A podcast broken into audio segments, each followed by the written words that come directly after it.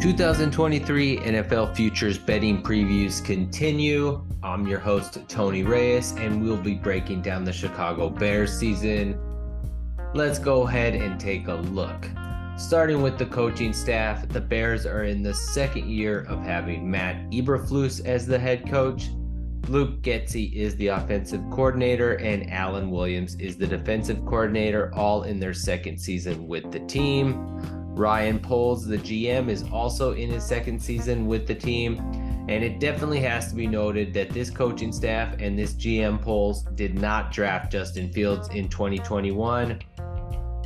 That being said, you can see how they, they pretty much tried to gut the roster, trade all of the stars, and completely rebuild from scratch, as they have the most cap space in the league $33 million they did go ahead and and make the most of their misfortune of having the top pick in the draft last year by sending that pick to Carolina so Carolina could draft Bryce Young and they used that pick to recoup a lot of assets and they also acquired wide receiver.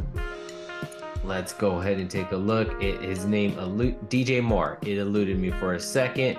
So they added DJ Moore from Carolina as well as all those draft picks to help surround Justin Fields Let's discuss some of the expectations for this team. They went ahead and added DJ Moore. They're using these draft picks to go ahead and evaluate Justin Fields, see if he can be a franchise quarterback. Looks like the Bears are going in the right direction. They made some of the right moves in improving their offensive line this offseason. They acquired Nate Davis from Tennessee. They drafted Darnell Wright in the first round. They had to improve their offensive line because it was so bad in the past. They they just weren't able to tell if Justin Fields was able to be a quarterback. He was always on the run. He never had enough time to even evaluate the defense and look downfield and see if the receivers were open. As they've invested more in the offensive line and those weapons, you you should be able to go ahead and see if, if Justin Fields is a franchise quarterback. Um, they're they're going to be doing everything they possibly can to maximize Fields on the offensive side of the ball. On the defensive side, they went ahead and used some of that cap space. They added Tremaine Edmunds and TJ Edwards at the linebacker spots.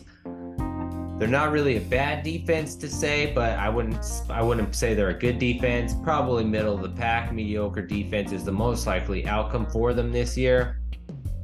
You can see with the moves that the Bears did make, it looks like they're trying to follow the blueprint that the Eagles set forth with Jalen Hurts hoping that DJ Moore unlocks his downfield passing ability, kind of like AJ Brown did for Hurts.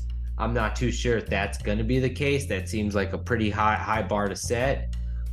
I would also say it seems like the Eagles built a much stronger infrastructure and foundation in place to develop Jalen Hurts than what the Bears have done for Fields. Although the Bears are favored in seven games this season, and according to Warren Sharp, the Bears have the sixth easiest schedule perhaps I'm wrong in this doubt and skepticism I have for the belt for the Bears. Their their total over under wins is set at seven and a half. The over is juiced at minus 122. So it seems like most people think the Bears are getting eight wins. I'm not one of those people. The under is at plus 110. I love that. I think they're getting they're gonna go seven and ten or worse this year. I don't think the Bears care about the playoffs. I don't think they care about the Super Bowl.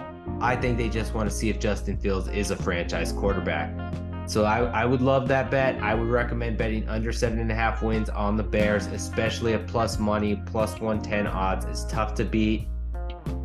There are a couple of additional futures bets that I went ahead and took a look at as well with the Bears.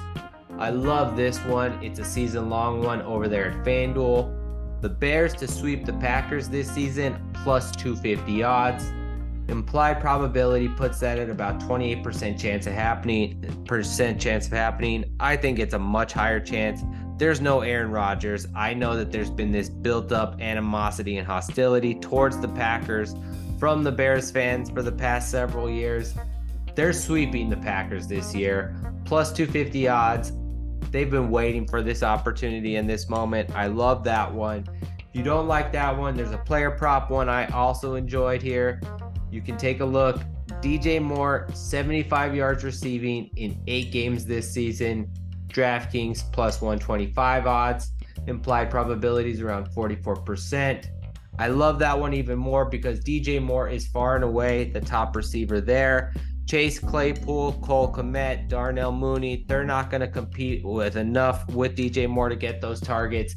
I'm expecting over 120 targets for DJ Moore this season. So 75 yards in at least eight games seems very doable. That's going to be your Chicago Bears betting preview. Let's go ahead and move forward to the Cincinnati Bengals next.